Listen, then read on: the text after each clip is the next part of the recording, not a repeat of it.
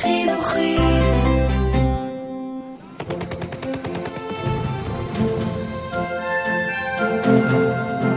Es lebe Deutschland!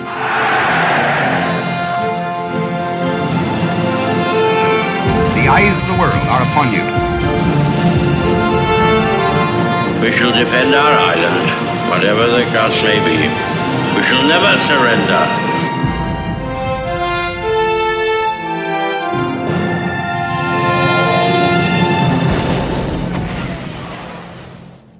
ברוכים הבאים לפודקאסט מלחמת העולם השנייה של החינוכית. אני יובל מלכי. פרק 26, לשנות את כיוון המלחמה. בסתיו 1944 המשיכו בעלות הברית להמטיר אינסוף פצצות על הערים הגרמניות. גרמנים רבים ראו בהפצצות הוכחה לחוסר היכולת הגרמנית לעצור את בעלות הברית. רבים החלו להאמין כי בקרוב המלחמה תסתיים, אך רבים אחרים סירבו להאמין לכך. היטלר וקציניו ידעו מה יהיה סופם לאחר המלחמה אם יפסידו, והמשיכו להעביר שדרים ומסרים לחיילים הגרמנים, שבהם נאמר כי אם יפסידו, תחדול גרמניה להתקיים כמדינה. כך המשיכו החיילים הגרמנים להילחם בבעלות הברית, גם כשנראה היה שהסיפור גמור. החיילים שנלחמו בחזית לא ידעו מהי האמת ומה שקר. לא הייתה להם גישה למקורות מידע אחרים חוץ ממפקדיהם או שידורי הרדיו של מדינתם. באמצע חודש דצמבר האמינו רבים מהחיילים הגרמנים כי מהלך המלחמה עומד להשתנות בעזרת מבצע מבריק שרקם היטלר. בקצה השני של העולם, גם כן בסתיו 1944, כבשו היפנים את דרום סין, ובאזור הפיליפינים עמדו לקחת חלק בקרב הימי הגדול ביותר בהיסטוריה. גם היפנים וגם הגרמנים עמדו לנסות ולשנות את תוצאות המלחמה בעזרת מבצעים נועזים ומפתיעים.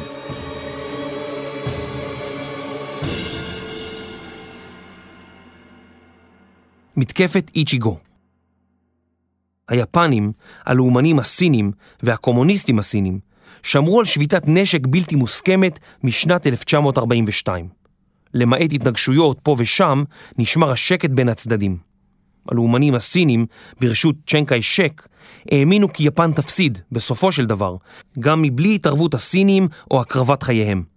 הם שמרו על כוחם עבור מלחמת האזרחים כנגד הקומוניסטים, שציפו שתתרחש לאחר המלחמה. הקומוניסטים עשו את אותו הדבר. משהחלה ארצות הברית במלחמתה כנגד יפן, היא המשיכה לספק לסין מערך חיל אוויר, אספקה ותחמושת. בתמורה, היא השתמשה בשדות התעופה בסין כדי להפציץ את יפן מהאוויר. ליפנים היה דבר בלתי נסבל, ובאפריל 1944 יצאו למבצע איצ'יגו, הזדמנות אחת או מבצע מספר אחד. מטרותיו העיקריות של המבצע היו לכבוש את שדות התעופה בדרום מערב סין, מהם המריאו מפציצים אמריקנים אל עבר יפן, ובנוסף, ליצור נתיב יבשתי להודו סין הצרפתית, לימים וייטנאם. לרשות היפנים עמדו כ-600 אלף חיילים, 15 אלף כלי רכב, 800 טנקים וכ-100 אלף סוסים. היפנים החלו לנוע לדרומה של סין, היכן שישבו רוב חייליו הלאומניים של צ'יאנג קאי שק. הקומוניסטים של מאו צטונג ישבו ברובם בצפון המדינה. היפנים דחקו את הסינים לאחור וכבשו את אזור לואויאנג 600 קילומטרים דרומית לבייג'ינג. הם המשיכו להתקדם דרומה ולכבוש אזור אחר אזור, עד שבחודש דצמבר 1944 הגיעו לגבול סין והודו סין, כיום וייטנאם. ליפנים היה כעת שטח רציף מהימאליה ועד לקוריאה, מרחק של אלפי קילומטרים. בסין התקדמו היפנים גם מערבה, עד לסצ'ואן, השוכנת למרגלות ההימאליה, לא הרחק מטיבט. למעשה, כבשו היפנים כמעט את כל דרום-מזרח סין. למרות שהמבצע השיג את מטרותיו, האמריקנים כבר החלו להפציץ את יפן מאיים אותם כבשו, ולכן לא הייתה לו השפעה גדולה על המערכה בין יפן לארצות הברית. אבל משהו אחר התרחש בעת המבצע. הקומינטנג, הלאומנים הסינים, לא הצליחו להילחם ביעילות כנגד היפנים, ולא סיפקו הגנה לתושבי המדינה העצומה. רבים נסו משדות הקרב על נפשם, והשאירו את האזרחים לגורלם. בעקבות המבצע, החל הציבור הסיני לראות בקומינטנג בעיקר גוף פוליטי, שלא היה מחויב לתושבים. הם חשו נבגדים.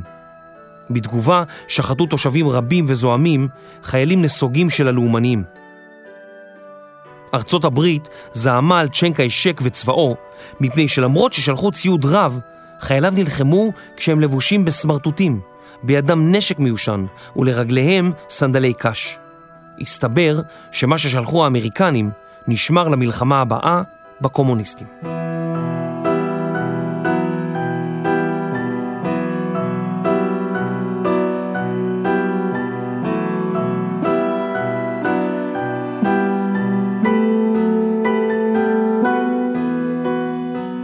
ליטה והפיליפינים.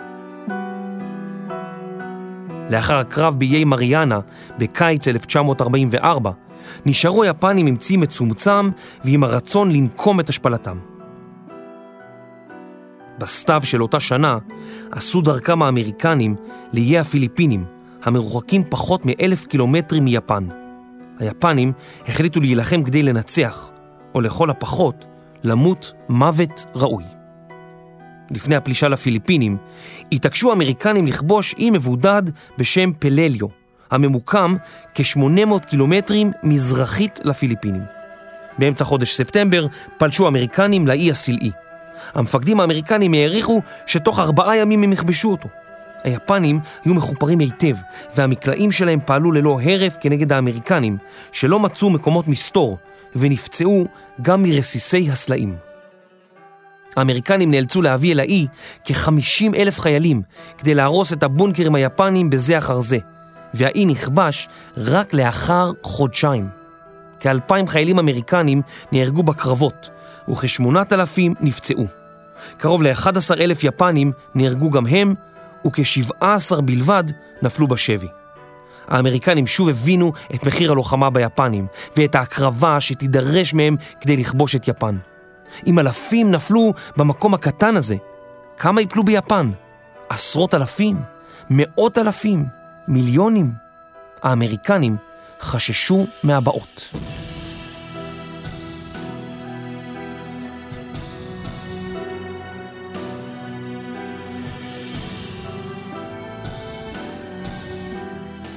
ארצות הברית לא הייתה חייבת לכבוש את הפיליפינים. היא יכלה להפציץ את יפן מאיי מריאנה ומבסיסים בסין.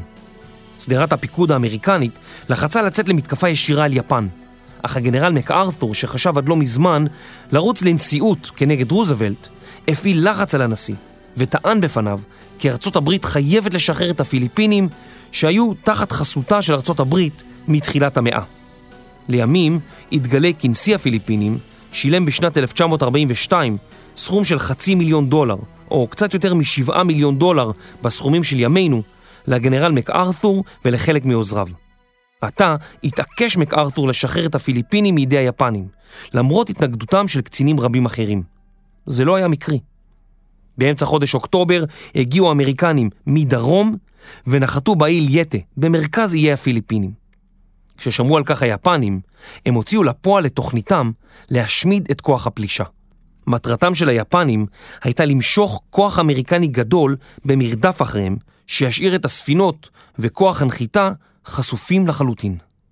באותה עת יגיעו מטוסים יפנים מבסיסים יבשתיים ויפציצו נוסעות מטוסים וספינות מלחמה רבות ככל האפשר. לאחר שהמטוסים היפנים יסיימו את עבודתם, יגיח בהפתעה כוח ימי יפני מול האילייטה וישמיד את כוח הפלישה הנותר. האמריקנים האמינו כי הצי היפני כבר לא היה אויב ראוי. עד לסוף שנת 1944 שייטו מסביב לעולם כמאה נוסעות מטוסים אמריקניות, ובידי היפנים היו אך מעט ספינות, נוסעות מטוסים וצוללות ננסיות. האמריקנים החלו להאמין כי אין בידי היפנים היכולת לפגוע בהם בים. ב-12 באוקטובר החלו האמריקנים לנטרל את השפעת המטוסים היפנים שהמריאו מבסיסים יבשתיים. הם תקפו את פורמוזה, לימים טיוואן, את אוקינאווה השוכנת בדרום מערב יפן, בין יפן לטיוואן, ואת הבסיסים היפנים שבפיליפינים. לאמריקנים היו 19 נוסעות מטוסים, 6 אוניות מערכה גדולות ויותר מ-70 ספינות מלחמה אחרות. קרבות האוויר בין האמריקנים ליפנים היו קשים, ובסופם איבדו היפנים כ-500 מטוסים, לעומת כ-90 בלבד בצד האמריקני. האמריקנים גם טיבעו כ-40 ספינות, לעומת נזקים בלבד שגרמו היפנים לספינות האמריקניות. ביפן פורסמו הודעות שונות על ניצחון בקרב והטבעת 11 נוסעות מטוסים אמריקניות. החיילים והאזרחים היפנים התעודדו. רבים האמינו כי עדיין היה בידה של יפן להביס את האמריקנים. הצי השביעי, שכונה הצי של מקארתור, הגיע ללייטה ב-20 באוקטובר. הגנרל מקארתור ונשיא הפיליפינים ירדו מהספינות אל המים הרדודים, והגנרל האמריקני הכריז בקול, תושבי הפיליפינים, חזרתי. עשרות אלפי חיילים, אמריקנים ופיליפינים, נשלחו להילחם ביפנים בבוץ ותחת גשם שוטף. רבים מהם היו אומללים ומותשים לאחר ימים ספורים. מפקד הצי היפני רצה למשוך מלייטה את מרבית הצי האמריקני ולתקוף בהפתעה את ספינות התובלה וספינות הליווי החזקות פחות שיישארו ללא כיסוי. הוא עשה דרכו בארבעה ראשי חץ אל עבר האמריקנים בצי יפני של כ-70 ספינות מלחמה. לאמריקנים היו למעלה מ-200 ספינות מלחמה, והם היו כה בטוחים בניצחונם טרם הקרב, עד כי אחת מנוסעות המטוסים, על כל ספינות הליווי שלה, נשלחה לשיפוצים ולמנוחה באיי קרוליין, כאלפיים קילומטרים מזרחית. היפנים שמרו על דממת אלחוט ותקשורת כדי להפתיע את האמריקנים.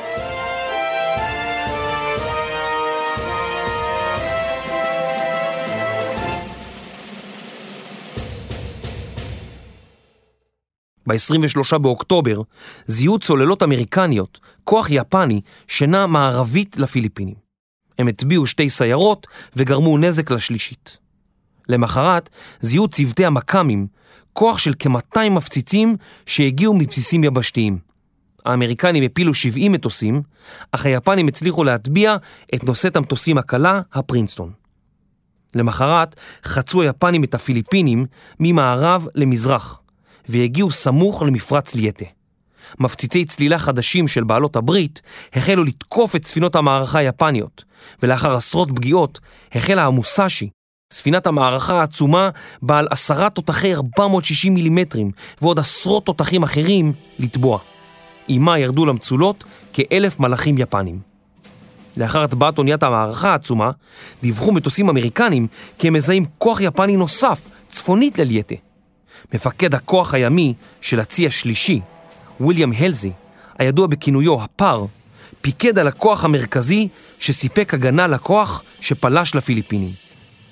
מששמע הלזי הפר על זיהוי הצי היפני, שכלל נוסעות מטוסים, הוא החל לצאת למרדף כדי להשמידו.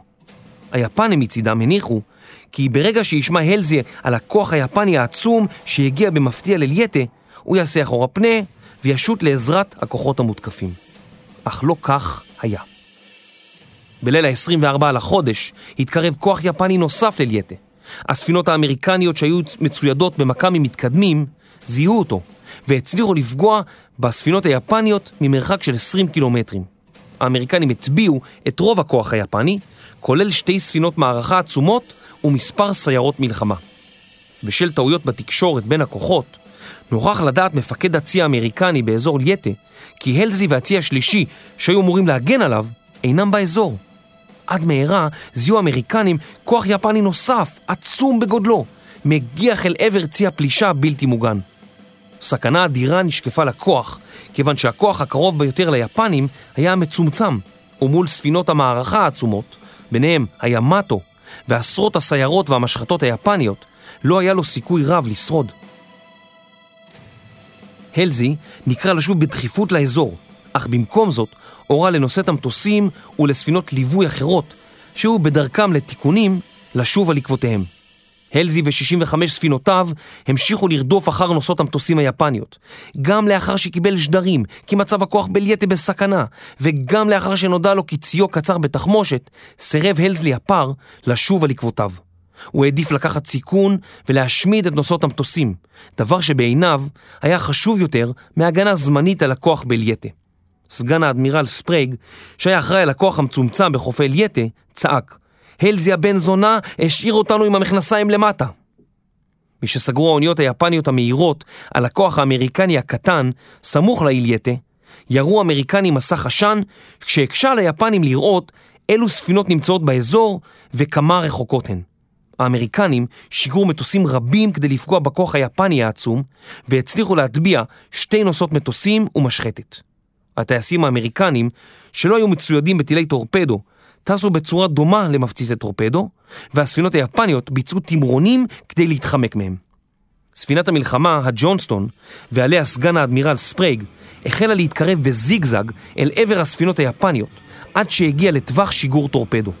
היא ירתה טילי טורפדו ונסוגה ממהירות, בזמן שפגזים רבים נורו לעברה. תותחיה של הג'ונסטון רעמו ללא הפסקה, אך לבסוף היא נפגעה משישה פגזים שהוציאו אותה מכלל פעולה, והצריכו מאמצים עילאיים של צוותי הספינה כדי להשאירה מעל המים. הג'ונסטון המשיכה להילחם כאריה פצוע, ירתה מטווחים קרובים והמשיכה לחפות על הספינות האחרות. כאשר מנועיה הפסיקו לעבוד, המשיך צוותה לירות על הספינות היפניות שהתקרבו אליה. מספר שעות לאחר תחילת הקרב, טובעה ג'ונסטון יחד עם כ-200 ממלאכיה. נושאת מטוסים קטנה ומספר משחטות טובעו גם הן בידי היפנים, וגורלו של שאר הכוח היה רק שאלה של זמן מול אוניות המערכה היפניות. היפנים היו בטוחים כי הספינות האמריקניות הפגינו אומץ רב מפני שהיו חלק מכוח גדול של הצי השלישי שהיה בקרבת מקום. סגן האדמירל היפני, טקאו קוריטה, שחשש מהצי האמריקני העצום, פקד על כוחותיו לסגת לפני שהספיק להטביע את שאר נוסעות המטוסים וספינות המלחמה האמריקניות. בינתיים טיבע הלזי העקשן את כל ארבע נוסעות המטוסים שאחריהן רדף, והוא החל לשוט דרומה בכיוון יטה. למרות שתוכנית ההסחה היפנית עבדה, הצי האמריקני יצא למרדף והשאיר את שאר הכוחות חשופים, היפנים לא הצליחו לפגוע באמריקנים כפי שקיוו. ולרוע מזלם, הם איבדו נוסעות מטוסים רבות ויקרות ערך, שלא היה להן תחליף.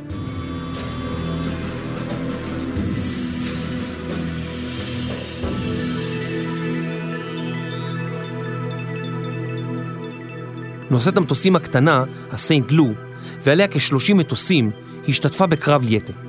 שמה של הספינה היה מידוויי, אך הוא שונה לסיינט לו לאור הקרבות הקשים בנורמנדי ובעיירה הצרפתית סיינט לו. לאחר שהיפנים נטשו את שדה הקרב, חזרו האמריקנים לנשום עד שמטוסים יפנים שבו להופיע באוויר. הפעם הם לא השליכו פצצות או טילי טורפדו אל עבר הספינות, אלא טסו במהירות הישר אל עבר גשר הפיקוד של הספינות. מטוס יפני התרסק בכוונה תחילה על הסיינט לו ופגע באזור תדלוק המטוסים. הפגיעה גרמה לשרפה ולפיצוצים רבים, ו-30 דקות מאוחר יותר טבעה הספינה יחד עם יותר מ-100 ממלאכיה. מאות אחרים ניצלו. הייתה זו מתקפת הקמיקזה הראשונה במלחמה.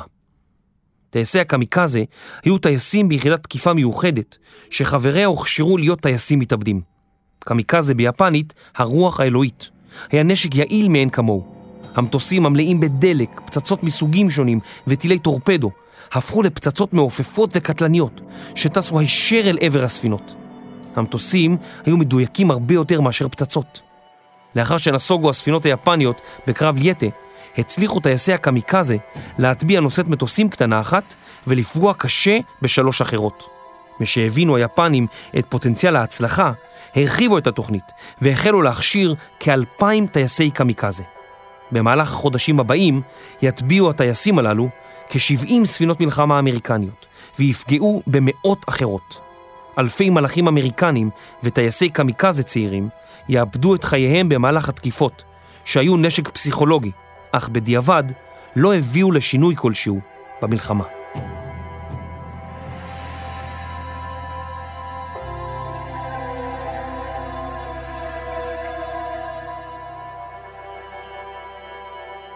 בקרב ליאטה איבדו היפנים כ-11 אלף מלאכים, לעומת כ-3,000 אמריקנים. קרוב ל-300 ספינות השתתפו בעימות, שיש המכנים אותו העימות הימי הגדול בהיסטוריה.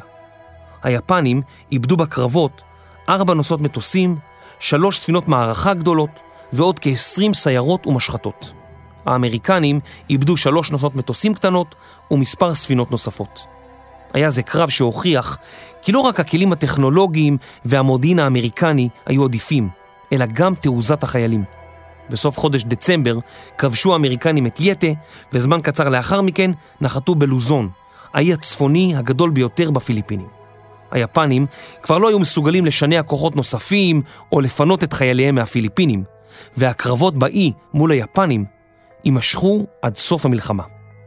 במהלך הקרבות נהרסה העיר מנילה, וקרוב לחצי מיליון אזרחים פיליפינים מצאו בהם את מותם. מקארת'ור היה גיבור בעיני רבים, אך לא בעיני כולם. היו כאלה שטענו כי התעקש על כיבוש הפיליפינים, כי רצה לראות את סוף הסרט שיצר לעצמו, בו הוא היה השחקן הראשי.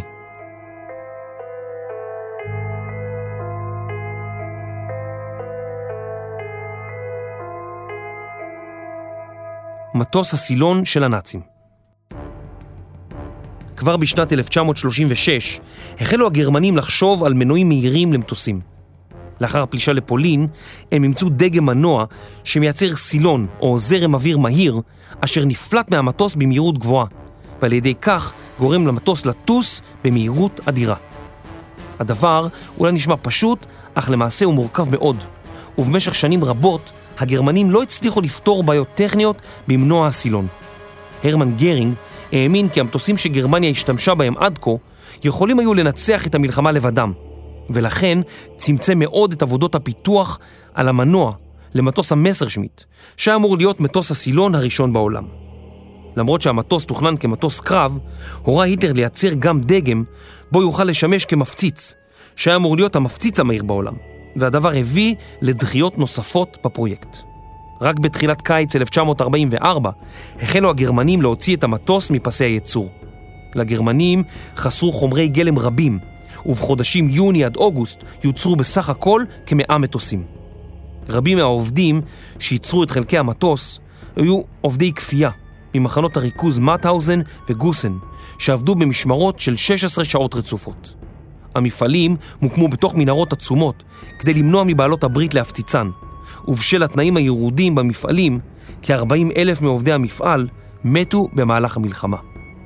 בעלות הברית הפציצו את הערים הגרמניות ללא רחמים במשך מספר שנים. הן הטילו פצצות במטרה ולשתק את התעשייה הגרמנית ולהביא את אזרחי גרמניה לברכיהם, כך שהמדינה תקרוס מבפנים.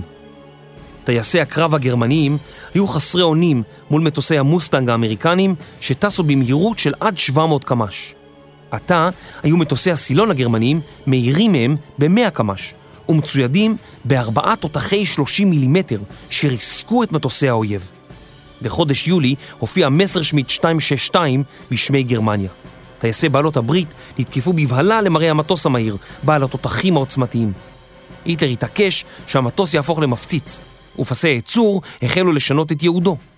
טייסים גרמנים רבים, חלקם ללא כל ניסיון, נשלחו לבית ספר לטיסה, עברו מספר ימי אימונים והחלו להטיס את המטוס. המטוס היה חד מושבי, והטייסים נאלצו לטוס לבדם. לעומת מטוסים אחרים, מלאכת הטסת מטוס הסילון הייתה קשה יותר, ויותר מ-200 טייסים נהרגו רק בשלב האימונים. טייסי בעלות הברית לא ידעו כיצד להתמודד עם המטוסים המהירים בעלי כוח האש העצום. הגרמנים מצידם חשו שיש בידם נשק המסוגל לשנות את פני המלחמה, נשק הפלא, כפי שגרמניה הבטיחה שוב ושוב לאזרחיה. מטוסי המסרשמיט הפילו כ-540 מטוסים של בעלות הברית, מפציצים ומטוסי קרב. לעומתם, הצליחו בעלות הברית להפיל כמאה מטוסי מסרשמיט 262 בלבד. עד מהרה גילו טייסי המוסטנג, כי כאשר הם טסים כלפי מטה, הם מסוגלים לטוס באותה מהירות של המסרשמיט. בנוסף, הם גילו כי לעומתם, המטוס הגרמני אינו מסוגל לפנות במהירות, ולכן קרב שבו פניות רבות יהפוך את מטוסיהם לעדיפים. המראת מטוסי המסרשמיט ונחיתתם היו הזמן המסוכן ביותר עבורם, בשל העובדה שמהירותם הייתה נמוכה. טייסי בעלות הברית היו מתקרבים לשדות התעופה ורודפים אחרי המסרשמיטים הממריאים או הנוחתים. בכל שבוע הוכשרו טייסים חדשים, כיוון שטייסים רבים נהרגו.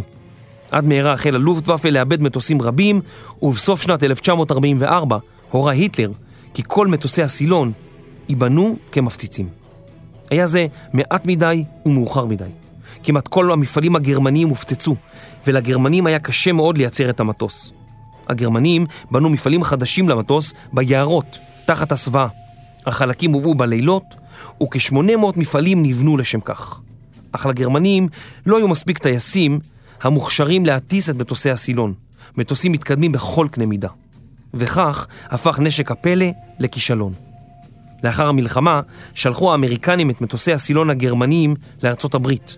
עליהם יבססו האמריקנים את מנועי הסילון שלהם.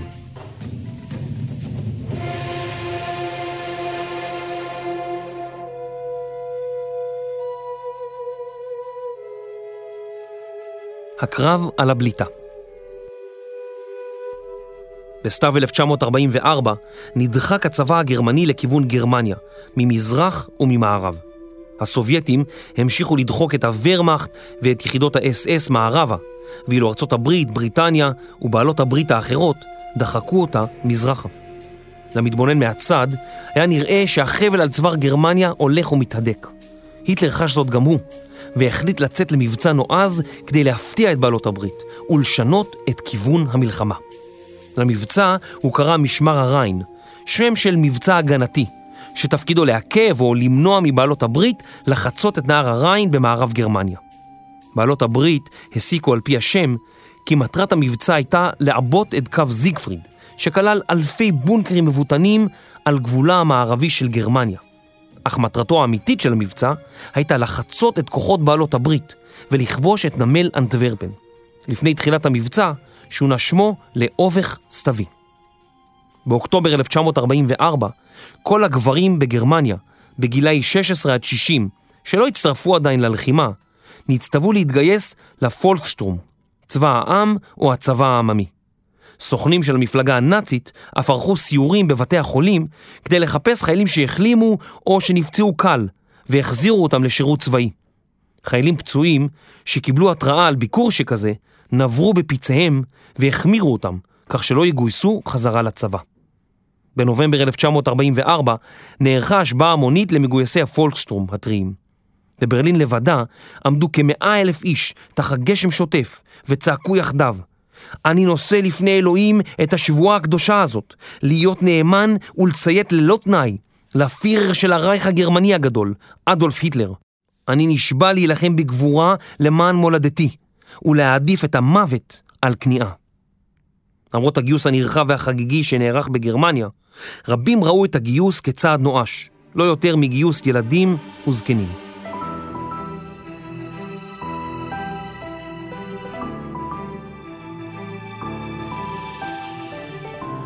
המבצע של היטלר לכיבוש נמל אנטוורפן היה אמור להתבצע על ידי שתי ארמיות שברשותן טנקים רבים.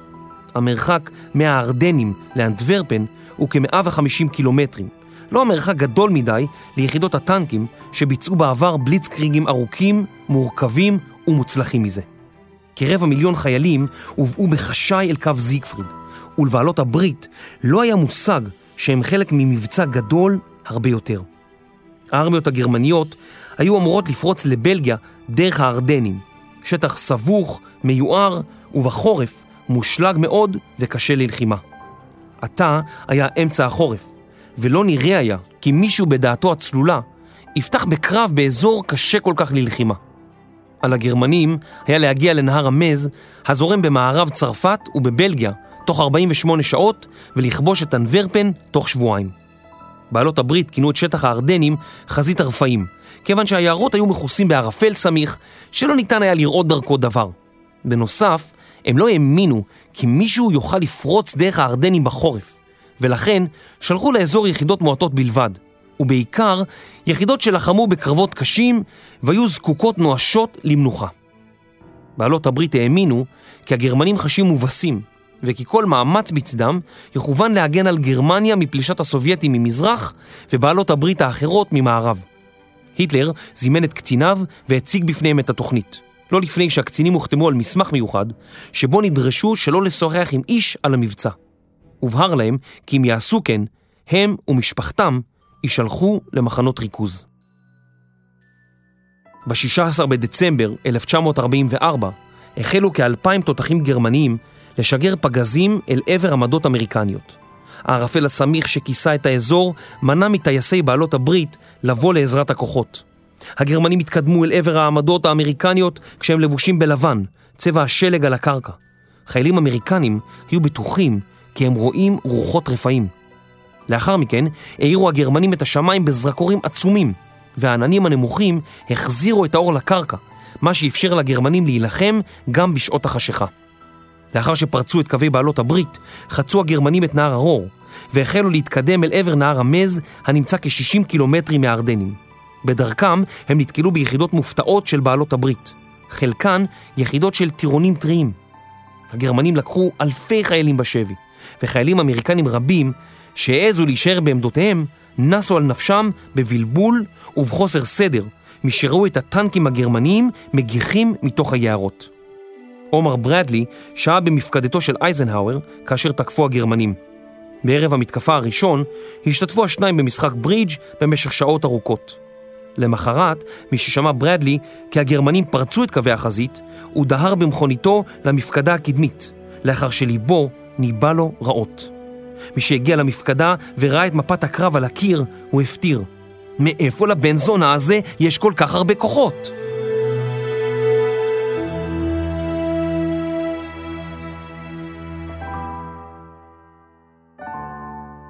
מפקד הקומנדו של האס-אס, אוטו סקורציני, משחררו של מוסוליני מכלאו בגרן סאסו, ומי שחטף את בנו של שליט הונגריה, הורטי, היה עסוק עתה במשימה חדשה. סקורציני אסף חיילים דוברי אנגלית, שעליהם הוטל להתגנב אל מעבר לקווי החזית. החיילים היו לבושים במדים אמריקניים ונהגו ברכבים אמריקניים שנפלו שלל. בתחילה רצה סקורציני להקים יחידה של אלפי חיילים, אך הוא לא הצליח לאתר יותר מעשרה חיילים שדיברו באנגלית ללא מבטא זר.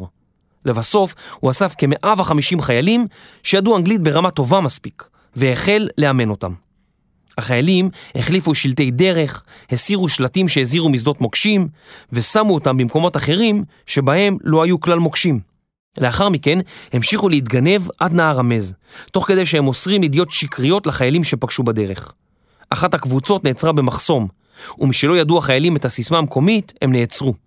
מתחת למדים האמריקנים התגלו המדים הגרמניים שלהם. הצוותים הטעו במכוון את האמריקנים, ואמרו להם כי צוותים אחרים נמצאים בדרך למפקדה בוורסאי כדי לחסל את אייזנהאואר. במשך שעות ארוכות הושאר הגנרל אייזנהאואר במפקדתו שבוורסאי, ומסביבו המוני שומרים חמושים, מחשש לניסיון התנגשות בחייו. הצוות שנתפס הוצא לאחר מכן להורג. השמועות על הצוותים הללו עוררו כאוס בלתי רגיל בין האמריקנים. החיילים האמריקנים החלו לעצור כל כלי רכב ולתחקר את החיילים בשאלות על הגיאוגרפיה של ארצות הברית, ערי בירה של המדינות וההיסטוריה של הבייסבול. ההיסטריה הייתה גדולה, ואפילו מונטגומרי וברדלי נעצרו במחסומים ולא הורשו להמשיך, מפני שנחשדו כגרמנים בתחפושת. מספר חיילים אמריקנים אף נורו למוות במחסומים. בסך הכל עברו 44 חיילים מיחידתו של סקורציני לצד האמריקני, וכמעט כולם חזרו לגרמניה בשלום. לא הייתה להם השפעה על מהלך הקרב, מלבד הפאניקה שנוצרה אצל בעלות הברית. אוטו סקורציני יעבור לספרד לאחר המלחמה, ומחשש שיתנגשו בו, יחל לבצע משימות עבור המוסד הישראלי.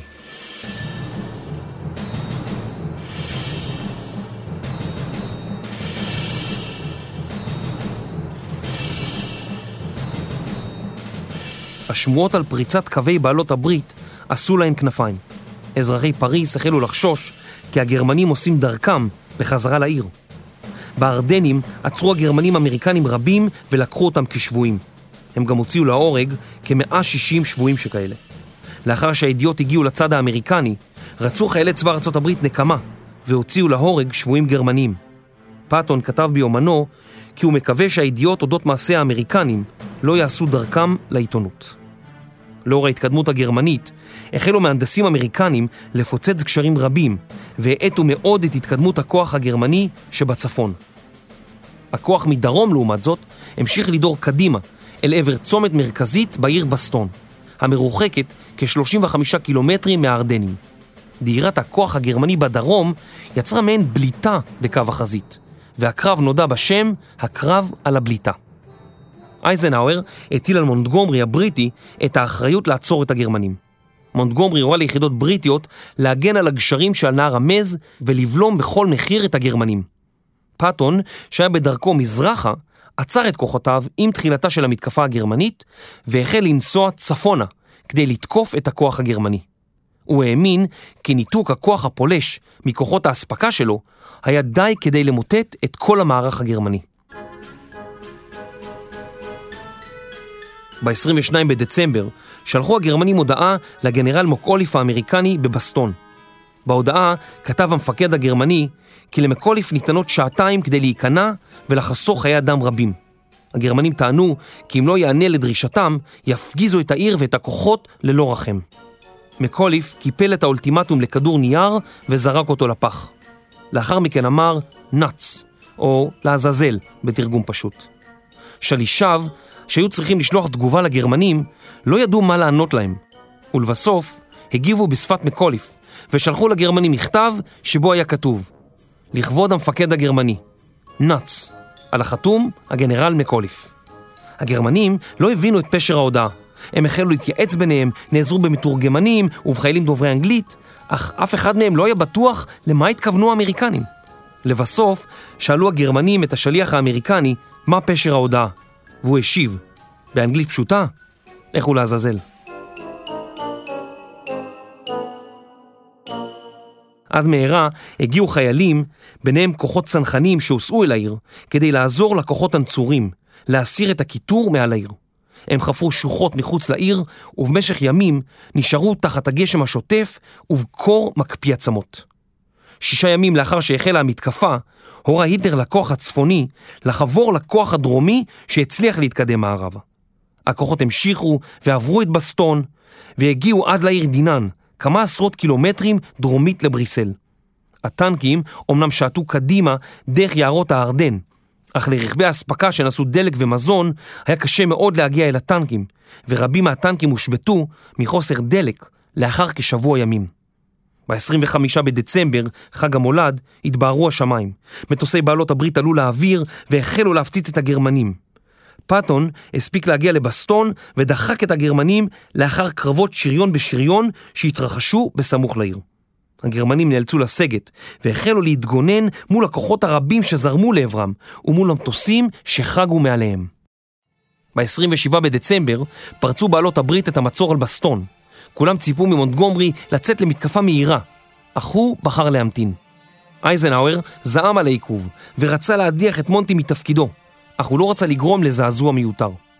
ב-31 בדצמבר, לכבוד השנה החדשה, פתחו הגרמנים בשני מבצעים נועזים נוספים.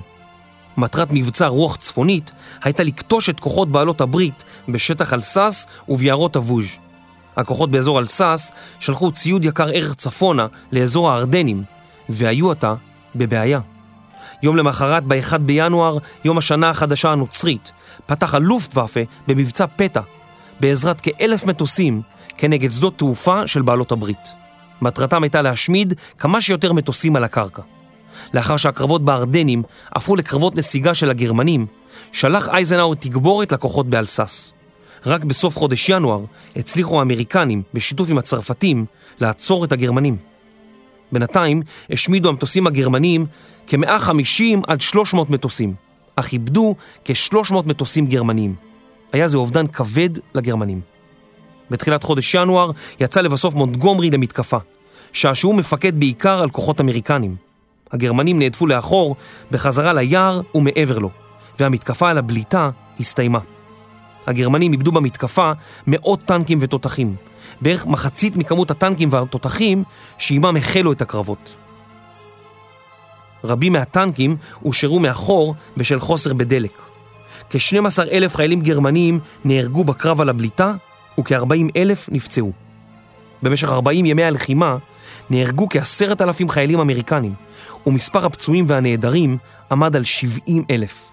היה זה אחד הקרבות הקשים ביותר בהיסטוריה של ארצות הברית. הבריטים ספגו גם הם כאלפיים הרוגים ופצועים. לאחר הקרב טלפן מונטגומרי לצ'רצ'יל וביקש את אישורו למסיבת עיתונאים שתאחד את השורות עם האמריקנים. צ'רצ'יל הסכים, ומונטגומרי סיפר לעיתונאים כיצד בריטניה, בניצוחו, ניצחה את הגרמנים בקרב. הרמטכ"ל הבריטי ברוק וצ'רצ'יל רצו לחנוק אותו. צ'רצ'יל רץ לנאום בפרלמנט הבריטי על הניצחון האמריקני בקרב, אך הנזק כבר נעשה. זמן קצר לאחר מכן שוחח אייזנהאור עם צ'רצ'יל וטען בפניו כי הגנרלים שלו אינם מוכנים להילחם תחת מונטגומרי. האגו של הגנרלים היווה בעיה קשה לשני הצדדים.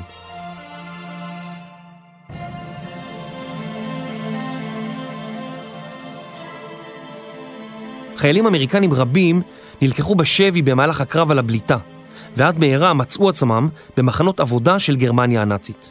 הגרמנים הפכו אסירים יהודים ולא יהודים לעובדים בכפייה, והם נאלצו לחפור תעלות, להפעיל מקדחות ולעבוד עבור הנאצים. מדי יום הם ספגו מכות נמרצות משוביהם. השבויים היהודים קיבלו יחס מיוחד, וחוץ מעלבונות הם ספגו התעללות פיזית מידי השומרים. סנפורד לובינסקי, חייל רגלים אמריקני שנשבע בקרב על הארדנים, נשלח לעבוד בסטלג B9, ליד העיר ברגה במרכז גרמניה. בעומק המנהרות תחת האדמה, ראה לובינסקי אסירים לבושים במדי פסים, שלדים מהלכים שהתנועעו באיטיות. הוא וחבריו נהגו לקרוא להם זומבים. באחד הימים התקרב אחד הזומבים אל סנפורד והחל לשוחח עמו ביידיש. פיו של לובינסקי נפער לרווחה. הוא היה עמום, ולפתע הבין כי כל סיפורי הזוועה על היהודים במלחמה היו פשוט לא נכונים. הם היו הרבה יותר גרועים מכל מה ששמע.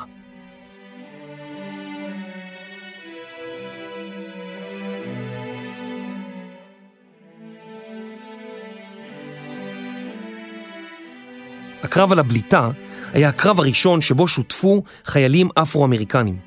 יחידות בצבא האמריקני בתקופת המלחמה היו מופרדות, ושחורים ולבנים לא שירתו יחד.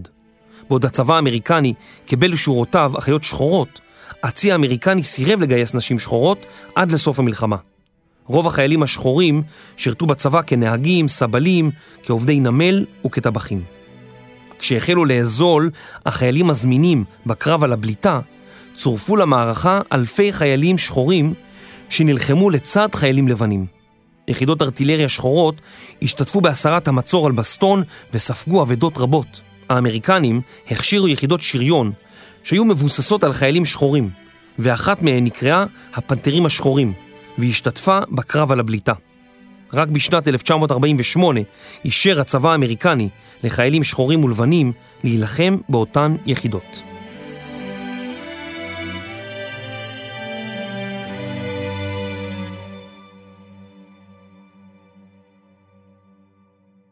העיר אכן הגרמנית שוכנת על גבול גרמניה-בלגיה, וסמוך אליה נמצא יער הורטגן.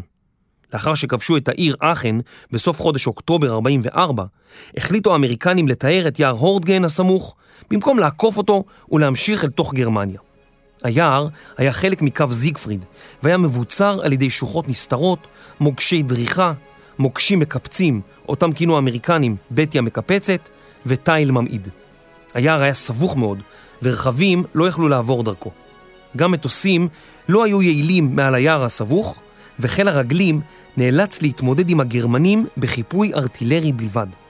במשך חודשים ארוכים כיסה שלג עמוק וקר את שטח היער. בחודש אוקטובר הצליחו האמריקנים להתקדם ביער הורדגן במחיר כבד של 4,500 הרוגים ופצועים. בתחילת חודש נובמבר נפגעו מאות חיילים נוספים. מפקד אמריקני התלונן בייאוש כי אנחנו כובשים שלושה עצים ביום, אבל זה עולה לנו במחיר של 100 איש לעץ. חיילים רבים שנלחמו ביער חשו כי הם נשלחים למשימות התאבדות, וחלקם סירב לצאת מהשוחות ולהסתער על הגרמנים. האמריקנים נאלצו לשפוט רבים במשפטי שדה על כך. אחד מהם, אדי סלוביק, היה אסיר משוחרר שגויס לצבא בשנת 1944. סלוביק סירב להילחם והעדיף לשבת בכלא, אך גזר דינו, בניגוד לעריקים רבים אחרים, היה מוות, והוא הוצא להורג בסוף חודש ינואר 1945 על ידי כיתת יורים.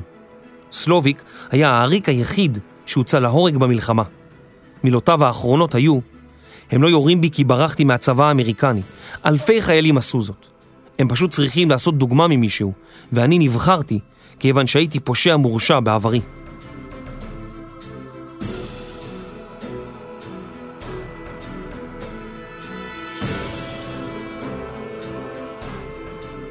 חיילים שהתקדמו ביער היו בטוחים כי המוות קרוב.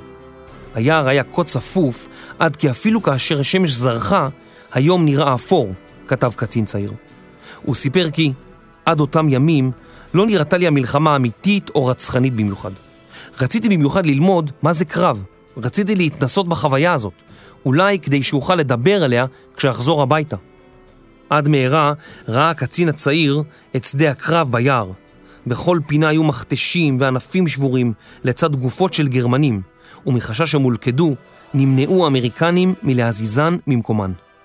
החיילים בעמדות הקדמיות חיו על מנות קרב במשך שבועות, כשמסביבם גופות שאי אפשר היה לקבור באדמה הקפואה. התקשורת בין העמדות לא עבדה, קווי האספקה נעצרו מפעם לפעם, המורל היה בשפל, הפיקוד לא תפקד, וכל חייל חש כאילו עליו לדאוג לעצמו. רבים מהחיילים פשוט קפאו למוות. בשוחות שלעיתים התמלאו במים קפואים, נאלצו חיילים להישאר ולסבול את הקור הנורא. רבים מהם נשארו בנעליים וגרביים רטובים במשך ימים ארוכים, ללא יכולת לייבשם, וחלו ברגל שוחות. במקרים קיצוניים זה הסתיים בכריתת חלקים מהרגל. עד מהרה החלו חיילים להוריד נעליים של חיילים הרוגים כדי להחליף את נעליהם הרטובות. חיילים יהודיים שחששו ליפול בשבי מחקו את האות H על דיסקית הזהות שלהם. H הייתה קיצור ל-Hebrew, או עברי. בחודש ינואר 1945 נהדפו הגרמנים במתקפה על הבליטה וחזרו לעמדותיהם ביער הורדגן. הקרבות נמשכו באזור היער עד אמצע חודש פברואר. משהפשירו השלגים, באביב של אותה שנה, מצאו תושבי המקום ערימות של גופות וחלקי גופות, פזורים לאורך היער ורוחבו. הם קברו את ההרוגים בשני קברי אחים גדולים. מתוך כ-130 אלף חיילים אמריקנים שנשלחו לקרב ביער הורדגן, 33 אלף נפגעו, מהם אלפים שחלו ברגל שוחות ואלפים אחרים שנהרגו. הגרמנים איבדו כ-30 אלף איש בקרבות, שהיסטוריונים רבים קראו להם הקרבות המיותרים ביותר במלחמת העולם השנייה.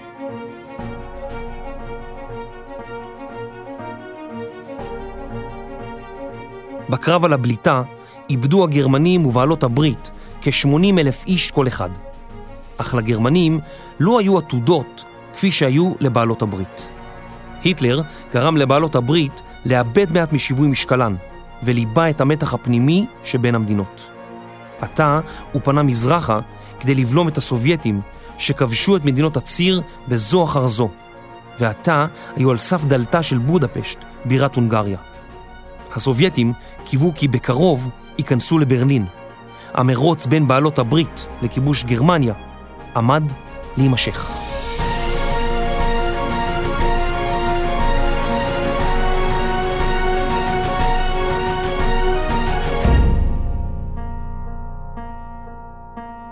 פרק 26, לשנות את כיוון המלחמה. מחקר כתיבה ועריכה, קרני דינטי ויובל מלכי. מפיק ראשי, רני שחר. עריכת לשון, דינה בר מנחם. עריכת סאונד, סוף הסטודיו. אחראית מטעם החינוכית, שרון ויינברג שפיגלר. שותפי הפקה, פודקאסט ישראל בע"מ. הפקה, קטעים בהיסטוריה. נשתמע בפרק הבא. אני יובל מלכי. מלחמת העולם השנייה, פודקאסט של החינוכית. חינוכית